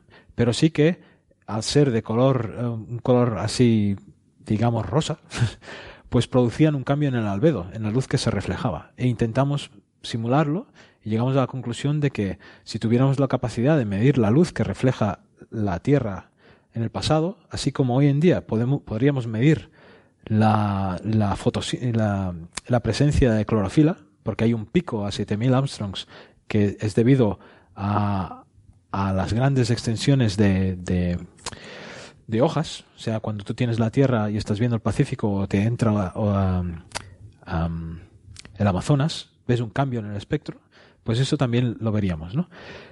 A partir de ahí hay mucha gente que se dedica a colaborar con biólogos, hay institutos de astrobiología que realmente combinan biólogos y, as- y astro- y- astrofísicos y que hacen modelos de, vale, cómo sería una vida basada en el silicio, eh, qué gases produciría, y que han producido artículos teóricos sobre composiciones químicas que, en su opinión, si las detectáramos en un exoplaneta, serían indicadores de biomarcadores. pero quién lo sabe. O sea, la respuesta final es que lo que nosotros vamos a hacer es medir la composición química de una atmósfera y luego nos partiremos los cuernos a ver cómo la explicamos. Si, si es igual que la Tierra todo y nos salen los tres gases, pues será fácil, ¿no? Vamos a irnos a los periódicos y hemos encontrado vida. Pero desde que sea metano con NO2 y un clorofluorocarbonato, tendremos ahí una gran batalla entre los teóricos que lo explicarán solo como vida y los teóricos que lo explicarán porque ese planeta seguro que tiene eh, magnetita que sale del suelo, que se oxida con los rayos gamma. Eh, habrá mucho debate. Se- sería, Yo lo he simplificado un poco. Sería eh, un resumen adecuado decir que ese biomarcador del que tú has hablado es una implicación en un sentido, o sea, no es un sí solo sí, o sea, si tienes ese biomarcador eh, indica que hay vida, Sí. pero eso no quiere decir que no pueda haber vida sin que tengas ese De biomarcador. hecho, en la misma Tierra había vida durante 3.000 millones de años y no teníamos un biomarcador que lo indicara. Vamos con la siguiente pregunta. Muy buenas tardes.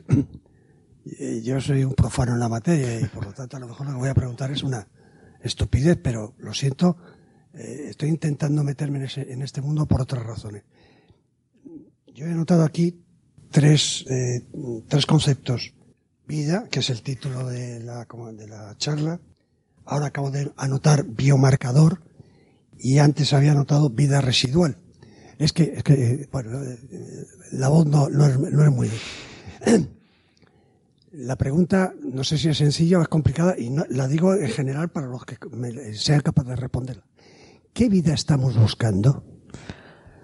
Porque a mí no se me alcanza todavía si estamos pensando en, como se ha dicho, en una, en una vida unimolecular, plurimolecular, más desarrollada, eh, la previa, la, que no lo sé si la hubo. Por eso digo que todavía, yo ahora mismo estoy perdido. No sé qué vida buscamos. Estamos buscando una vida y puede ser unicelular o multicelular, pero estamos buscando una vida que sea esparcido por toda la superficie de un planeta o por la gran mayoría de la superficie y ha sido capaz de cambiar la composición química de esa atmósfera. Puede ser unicelular o puede ser multicelular, porque las unicelulares originalmente fueron las que empezaron a crear oxígeno. O puede ser multicelular y si es multicelular, pues puede ser pues desde hongos hasta humanos, ¿no? Pero estamos hablando de una vida que se ha desarrollado lo suficiente en su planeta como para cambiar y dejar sus huellas en la atmósfera de ese planeta, a grandes rasgos desde el espacio. Y lo de la vida residual, perdón, hay gente una cosa es cómo se desarrolla la vida y otra cosa es a qué se adapta la vida, ¿no? Hay gente que dice, es que en los ah, dentro de los ah, reactores nucleares hay bacterias que viven ahí. Bien. Una vez la vida se ha desarrollado y tiene sus células y tal, se puede adaptar a un montón de ambientes muy fácilmente y puede resistir ahí millones de años. Una vez tengamos vida en la Tierra, en algún momento los humanos desapareceremos, suponiendo que no tuviéramos tecnología.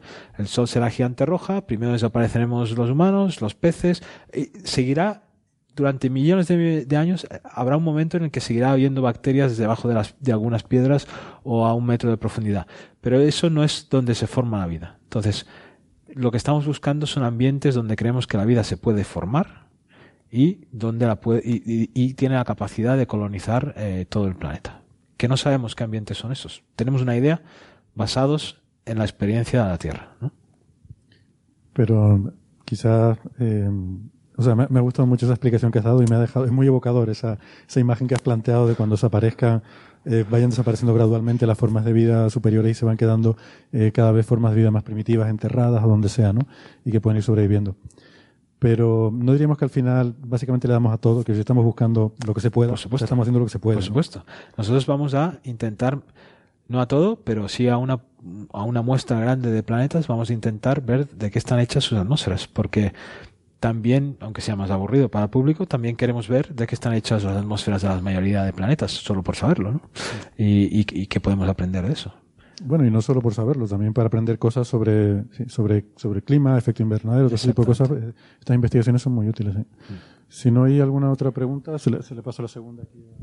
Y, y el sistema, y el sistema curioso nuestro, tenemos un sistema plane- planetario, bueno, dos planemos, el sistema combinado, o sea, la Luna ha influido en que haya en la Tierra, ha estabilizado el eje, lo ha retrasado, genera las mareas, el núcleo de la Luna metálico se acabó en la Tierra.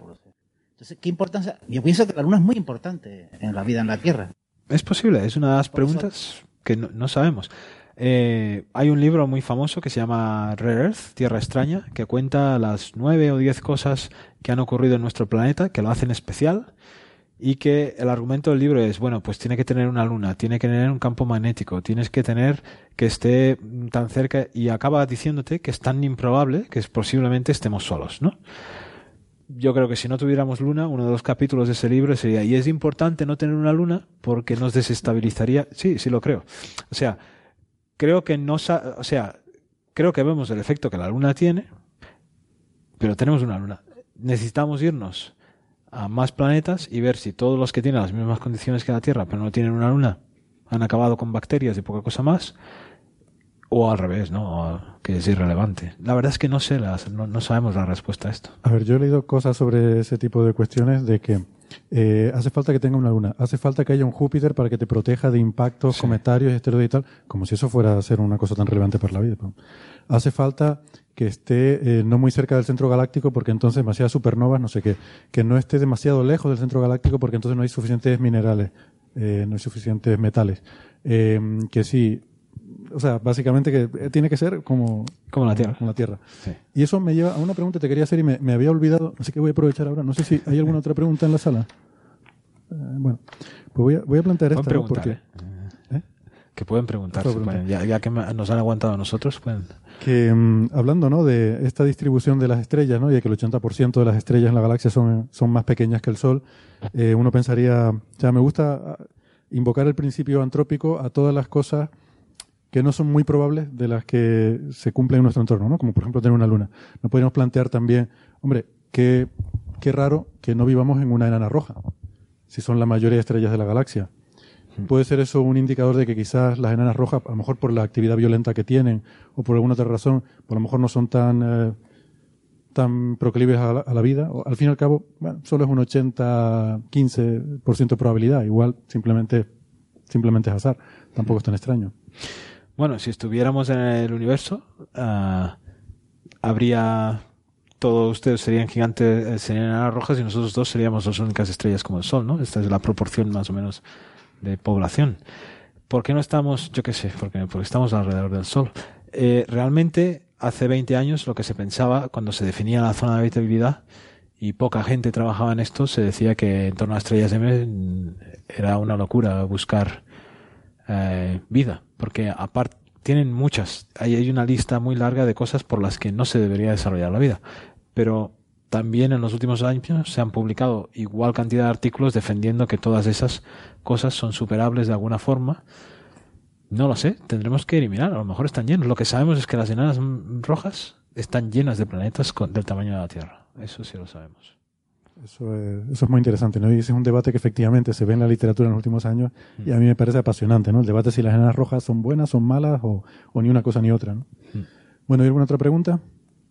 ¿No? Pues si no, pues muchas gracias por haber venido, muchas gracias, eh, Enrique, por estar hoy aquí acompañándolo. Nos vemos, espero que dentro de un par de semanas. Gracias, hasta luego. Hasta luego.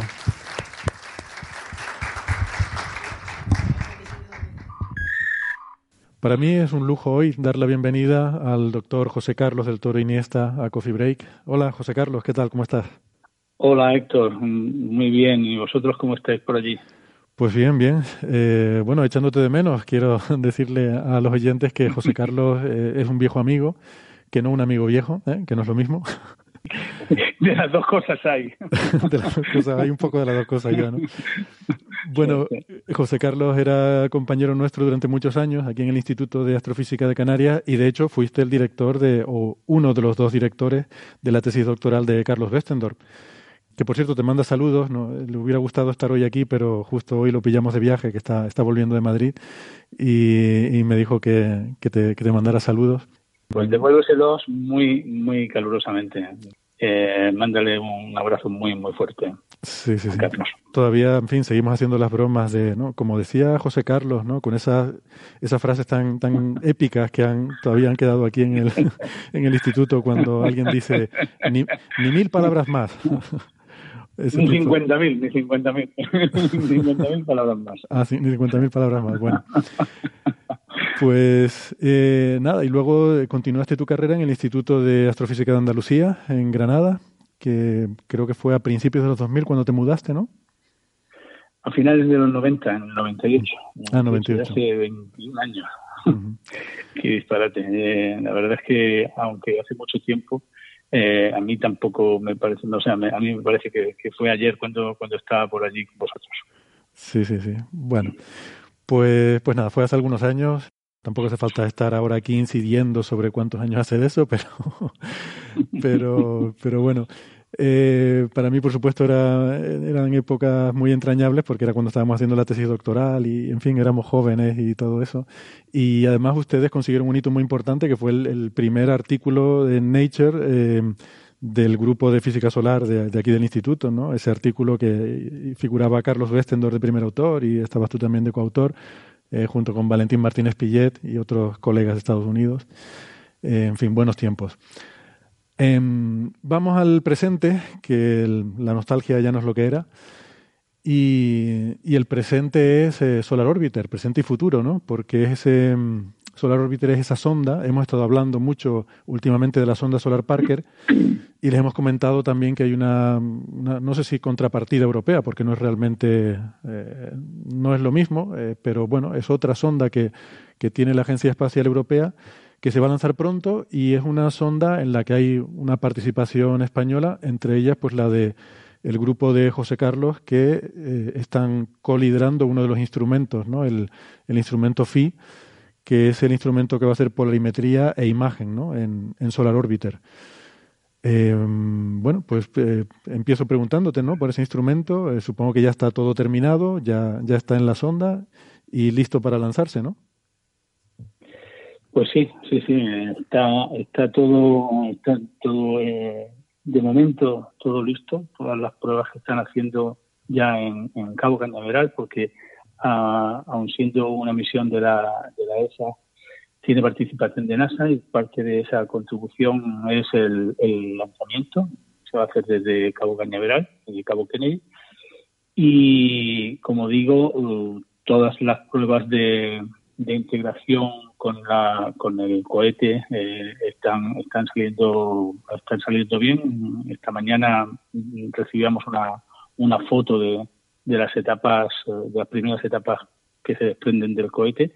Y estamos todos muy muy ansiosos por porque llegue el día 5, 5 de febrero eh, en, en, horario este americano porque en realidad el lanzamiento tendrá lugar en hora hora civil eh, peninsular a las seis y media de la madrugada del día 6, o sea, cinco y media hora canaria, y once y media eh, del día 5, once y media de la noche del día 5 de febrero de este mismo año, o sea, dentro, dentro de, de menos de cuatro semanas.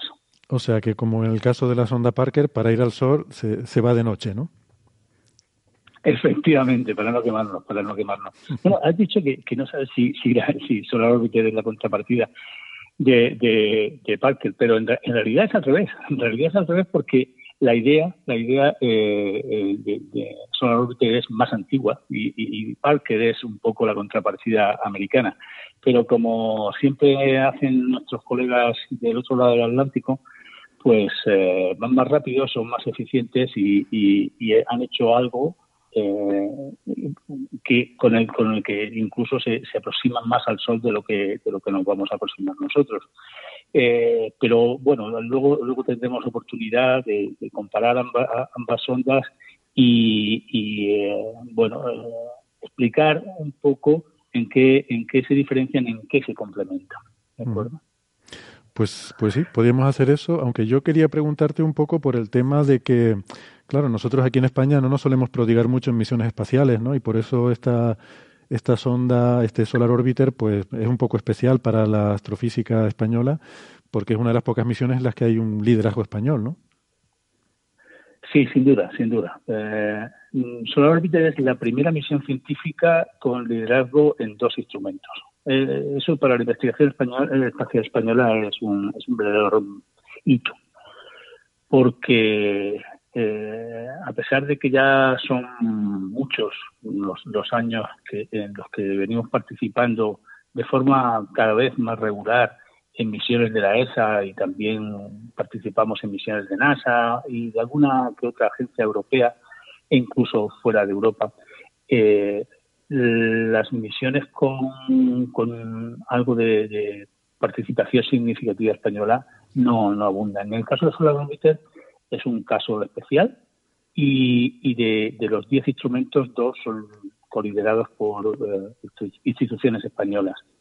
El, instrumento EPD, son las siglas de, en inglés de detector de partículas energéticas, está liderado por la Universidad de Alcalá y coliderado por la Universidad de Kiel, en Alemania, y tiene participación mm, americana, por cierto. Es uno de los instrumentos que lleva eh, contribución americana.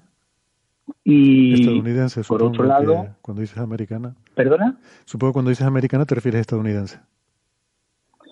Sí, sí, sí. Eh, me, refiero, me refiero a Estados Unidos. Eh, es una contribución básicamente de, la, Universidad de Johns Hopkins. Y por otro lado uh, está FI, el, el imaginador polarimétrico y el seísmico, que mm, básicamente está encargado de, hacer un cartografiado del campo magnético y de la velocidad del plasma. y, déjame, déjame, preguntarte una cosa, eh, porque eh, te has referido a FI como el imaginador eh, polarimétrico y heliosismográfico. Porque una de las cosas que siempre recordamos aquí de, ti, de las cosas que nos has dejado, es la, lo, riguroso que eras con el, o que supongo que sigue siendo, con el uso del lenguaje y la forma de traducir los anglicismos, ¿no? Entonces me ha llamado mucho la atención que hayas dicho imaginador para, para traducir eh. Bueno, y Imaginador, imaginador es un neologismo de mi, de, mi cuño porque no tenemos no tenemos el, el, equivalente a imager. Eh, eh, yo creo yo creo que, que la palabra imaginador mm, que mantiene mantiene los, los genes de, de, nuestro de nuestro idioma perfectamente y mm, dice exactamente lo que dice la palabra imager, un hacedor de imágenes no es un imaginero, porque el imaginero lo tenemos, lo tenemos en, nuestro lenguaje común, eh, dedicado a los escultores, aquellos de, de, las, de las eh, imágenes religiosas de la Semana Santa y demás, ¿no? Eh, pero, pero sí puede ser perfectamente una construcción correcta en castellano y que indica lo mismo que, el inglés. Creo que es un neologismo necesario. Vale, vale. O sea, te lo, te lo, has inventado, se podría decir, se podría decir, se podría, se podría decir un, magnetógrafo con imagen, pero es que con imagen que, eh, queda, queda un poco feo. Bueno, no, nos estamos nos estamos viendo porque no os he contado que eh, este este FI eh, está liderado por el Instituto Max Planck de, de, Investigaciones del Sistema Solar de Gotinga, en Alemania, y coliderado por mi propio instituto, por el Instituto de Astrofísica de Andalucía. Pero en él estamos contribuyendo eh, tres institutos alemanes, el MPS de Gotinga, como digo, el Instituto Kippenheuer de, Friburgo eh, y el, el, Instituto IDA, porque el nombre en alemán es difícil de, pronunciar para alguien que, que es luego en el idioma, IDA de, la Universidad de Brunswick.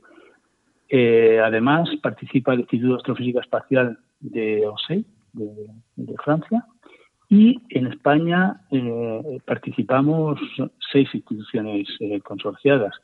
El, Instituto de Astrofísica de Canarias, el, Instituto Nacional de Técnica Espacial, el INTA, de Torrejón, la Universidad Politécnica de Madrid, la Universidad de Barcelona y la Universidad de Valencia. Llevamos, llevamos ya trabajando como, como equipo español, pues la friolera de 17 años, va para 18, porque empezamos todos juntos a, desarrollar eh, Sunrise, eh, el, instrumento español que, voló en la misión, en las dos primeras ediciones de, de la misión estratosférica Sunrise y hemos continuado con FI para Solar órbita. Pues eh, la verdad es que mm, creo que viene bien recordar la cantidad de instituciones que participan en solo uno de los instrumentos de esta misión espacial para darnos cuenta de lo que decimos siempre, ¿no? La, gran colaboración que supone siempre un, proyecto espacial eh, y, en este caso, pues, eh, bueno, esta, esta sonda Solar Orbiter, ¿no? En la que imagino que también eh, pues no solo tú en particular, sino eh, las instituciones en general llevarán un montón de años trabajando. Yo no sé si tú empezaste desde el principio del proyecto o, ya, eh, ya con el proyecto en marcha. Sí, sí, sí. nosotros comenzamos, comenzamos desde el principio, pero hay que decir, hay que decir que el liderazgo de este instrumento en principio lo, ostentó Valentín, Valentín Martínez Pillet, eh, quien compartía, compartía con Sami Solanki esa, esa labor de liderazgo. Después, con la marcha de Valentín al Observatorio Nacional Americano, yo tomé las riendas, las riendas del grupo pero la participación ha sido ha sido desde el principio y de hecho de hecho la, contribución en hardware eh, es eh, ha sido siempre más mm, ha caído siempre más del, lado de, Granada que del lado de de, de en Canarias Bueno, y entonces cuéntanos un poco eh, lo que va a hacer esta misión. ya tú has adelantado, no se va a acercar tanto al Sol como la sonda Parker. Eh, pero es un tipo de emisión diferente que nos va a aportar información diferente, ¿no? Eh, sí. Para empezar, eso que nos hemos entretenido un poco con lo de imaginador, creo que eso también es clave, ¿no? Porque la sonda Parker siempre decimos que es ciega, va tocando y, va midiendo dónde está tocando, pero no tiene una eh, no tiene realmente instrumentos que puedan hacer imagen, ¿no? Salvo, bueno, una pequeña. Efectivamente. Efectivamente. Como se me da, que da, encanto hablar con, un experto porque, porque vas, vas sembrando el camino.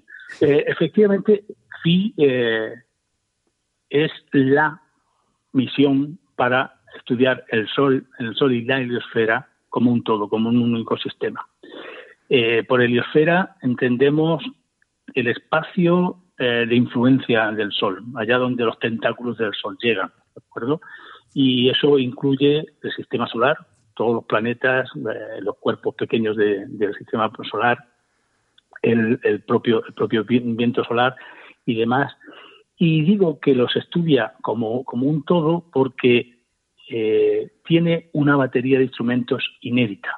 Mm, a diferencia de, la sonda Parker, que solamente lleva eh, instrumentos de medida local, lo que decimos in situ instruments, eh, el nuestro lleva esos instrumentos más eh, instrumentos de sondeo remoto. Vamos a estar remotamente observando el Sol, observando el origen eh, de, los fenómenos que tienen lugar en la heliosfera, en el, medio interestelar que vamos atravesando con, la sonda. Mm. Por así, por así decirlo, como bueno, como tú muy bien has ilustrado, nuestra, nuestra nave tiene ojos, ¿eh? se va a estar eh, preocupando de conocer qué pasa en el Sol y cómo lo que pasa en el Sol tiene que ver con lo que medimos eh, en, el medio en el que nos movemos, en el que se mueve la, la, nave. La, la, misión, la órbita, las, órbitas de, FI, a, mí, a mí me gusta describirlas como una maravillosa aventura humana, porque realmente, realmente eh, eh, es un es toda toda la aventura espacial lo es, pero pero en esta en especial es un poco de remedio divino. estamos poniendo un planeta, un planeta más, planeta canijo, muy pequeño, pero eh, es un planeta porque va a orbitar el Sol. Para orbitar el Sol necesitamos la, asistencia gravitatoria de, Venus y de la Tierra, porque con, solo con combustible no, no seríamos capaces, mm. eh, pero con sucesivas asistencias gravitatorias de estos dos planetas, nuestra órbita se va a ir haciendo cada vez más elíptica, con un perihelio, con un punto de máximo acercamiento al Sol de eh, apenas 0,3 unidades astronómicas, aproximadamente la distancia de la órbita de Mercurio. Y eh, lo que es más importante, nos estamos, nos vamos a ir separando de la eclíptica y separarnos de la eclíptica es muy importante para tener una perspectiva inédita de, de, los, de los polos de los polos del Sol, porque los polos eh, son prácticamente perpendiculares a, la eclíptica. No sé, no sé, eh, Héctor, si debo explicar lo que es la eclíptica, si eh, tú, tú hazme las preguntas que creas convenientes para, para que tu audiencia tu audiencia pueda, pueda seguir nuestra conversación cómodamente. Sí, dale, creo que es buena idea. Sí, yo creo que la mayoría de los oyentes estarán familiarizados con el concepto de la eclíptica, que es el plano donde orbitan los planetas, pero, pero está bien hacer el, eh, la, matización. Y sí que eh, realmente no se me había ocurrido eh, preguntarte eso, pero claro, es uno de los, de los puntos fuertes de Solar Orbiter, ¿no?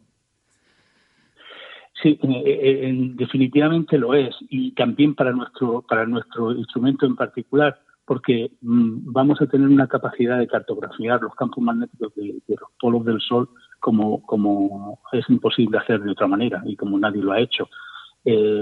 fijaos que, que mientras que observemos el Sol desde la Tierra o en órbita terrestre, eh, nuestra visión de los polos es muy limitada, muy limitada. Y como seguramente los oyentes de, Coffee Break sabrán, eh, los campos magnéticos típicamente, al menos los más, los más fuertes, eh, típicamente son, son normales a la superficie del Sol, están poco inclinados con respecto a la superficie, así que eh, la visión desde la Tierra o su entorno es una visión en la que los campos magnéticos van a ser esencialmente perpendiculares a nuestra línea de mira y por tanto nos, es más difícil medir. Eh, los expertos sabemos que medir los, los campos los campos transversales eh, es bastante más difícil, es más, eh, es, más difícil que medir los campos a lo largo de nuestra línea de visión. Por ello, al levantarnos con respecto a la eclíptica, vamos a tener una visión en la que esos campos nos van a mirar más hacia el instrumento y por tanto nos, nos van a permitir una medida más precisa de los mismos. Y en cuanto a complementariedad, lo he dicho bien, ¿no? Complementariedad con instrumentos tanto en tierra como con otras sondas como la Parker, también supongo que será ventajoso el estar fuera de la eclíptica por tener otra perspectiva eh, y de esa forma. Claro, mm, claro, mm. claro, claro. Eh, eh, estar fuera de la eclíptica es, es fundamental porque mm, solo, solo la misión Ulises se ha separado de ella pero a, tan enorme distancia del Sol y además sin instrumentos de sondeo remoto que todo lo que nuestros eh, instrumentos como FI o, el instrumento del, eh, del extremo ultravioleta, del ultravioleta extremo, que es también otro, otro imaginador, eh, los espectrógrafos, hay toda una batería, como digo, de instrumentos que van a ofrecer van a ofrecer medidas que no se pueden hacer y nunca se han hecho mm, del sol mm, desde, la Tierra. Pero es que además además eh, vamos vamos a, poder hacer imagen de la cara oculta del Sol, ¿eh? de la otra la otra del otro hemisferio porque el momento en que estemos, como vamos a orbitar el Sol, habrá momentos en que estaremos en, oposición con el Sol en medio de la nave y de, la Tierra. En ese, en ese caso vamos a poder eh, hacer imagen, imagen y cartografiado mm, eh, magnético de eh, la parte del Sol que no vemos. Y eso es muy importante, es muy importante, por ejemplo, para corroborar nuestras técnicas eh, que bueno están en su infancia pero que, van siendo cada vez más productivas de predicción de la actividad solar. Hmm. y Esas técnicas a su vez para ver la, predicción para ver la actividad en el otro lado no esas técnicas que hay de sismología exacto. hmm.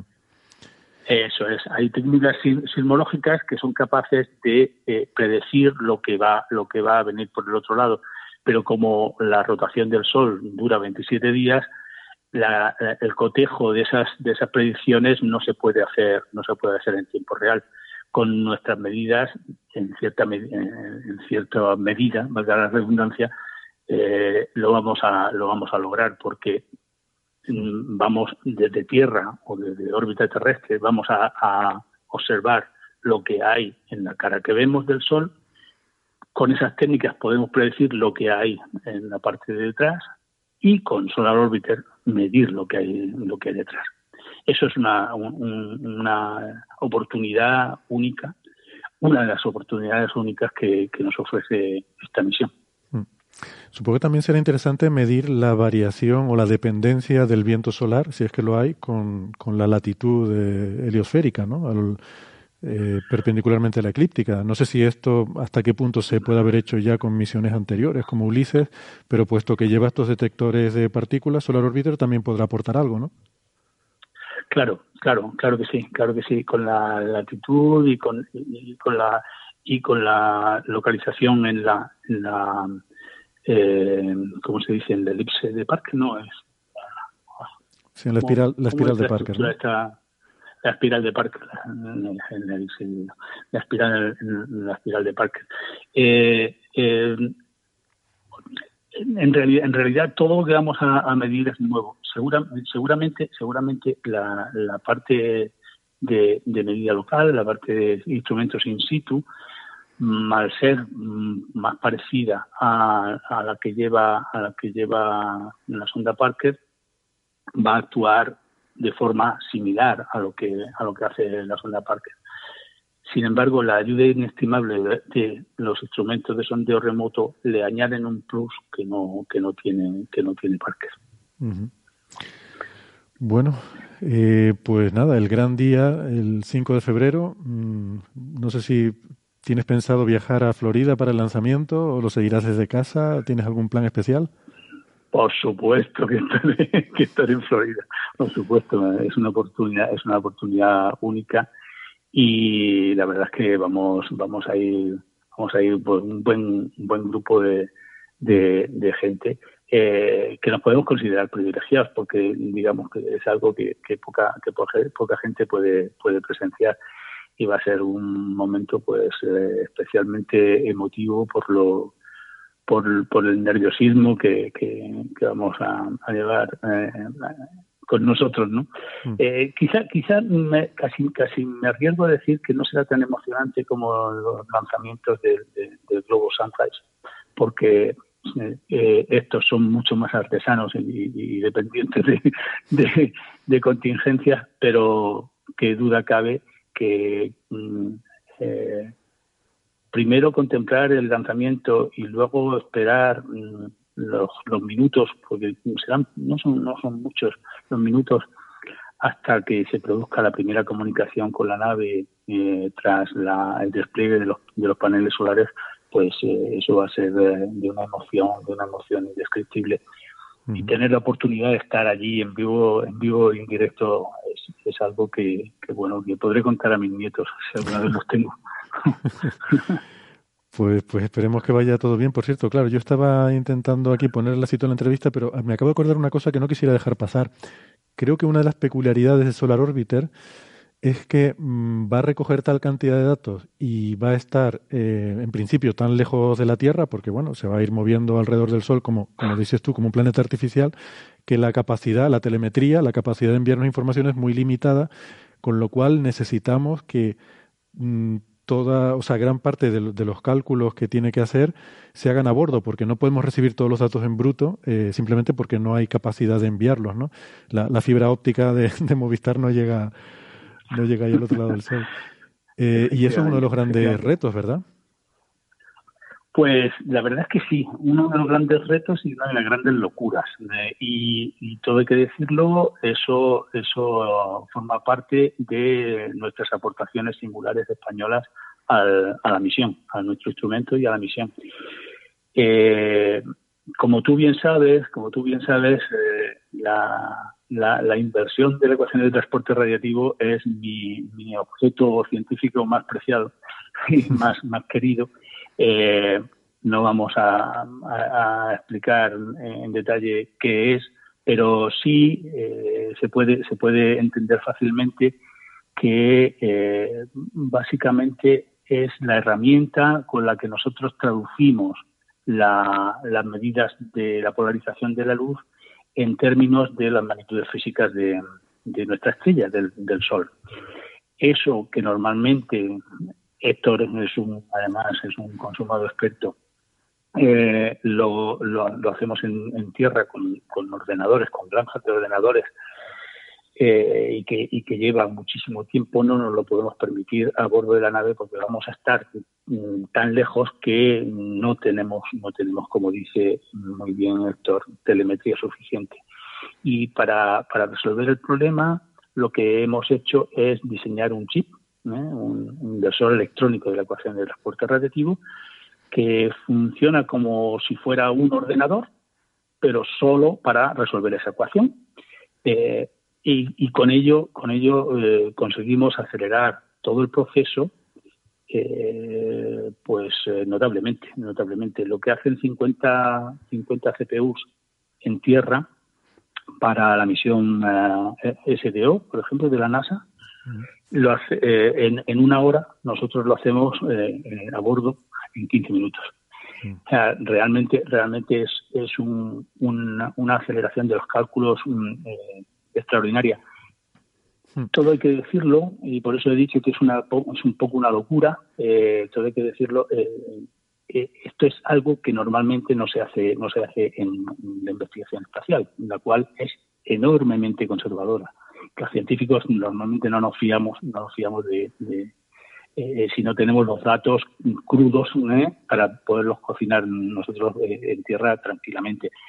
Sin embargo, esta es la única solución que teníamos para, abordar eh, este problema y lo hemos resuelto, mm, yo creo que, de forma de forma muy elegante y, veremos veremos que, gracias a, a, este a este chip vamos a, poder eh, recibir los mapas de, campo magnético y de velocidad en vez de todos los datos, lo cual sería todos los datos crudos, lo cual sería imposible. O sea, lo habitual sería enviar a tierra los datos crudos y que en tierra se haga todo el cálculo, todo el procesamiento, etcétera. Aquí todo el cálculo se va a hacer a bordo de la nave, lo cual también requiere potencia. Quiero decir, eh, otro de los problemas en las misiones espaciales es la energía para hacer funcionar los instrumentos. Aquí además también hay que hacer funcionar este chip prodigioso, si me permiten la... El chip prodigioso, es, la verdad es que es increíble, es increíble que el chip este consume 4 vatios. 4 vatios es menos, menos que una bombilla de, de, las modernas. ¿no?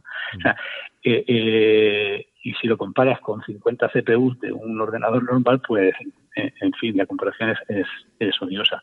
sí, sí, la, el, el consumo de energía es limitadísimo, la masa es limitadísima. Nuestro instrumento es el, el más grande a bordo y pesa 30 kilos y consumimos 30 vatios, ¿eh?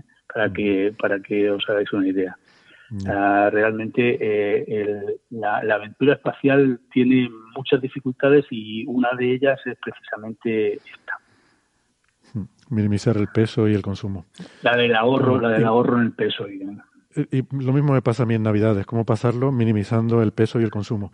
Bueno, em, pues José Carlos, que ha sido un placer eh, charlar contigo. Después, la verdad que hacía tiempo que no, no tenía el gusto de, tener una conversación contigo y me alegro que sea para hablar de algo tan ilusionante como este proyecto Solar Orbiter al cual le has dedicado tantos años.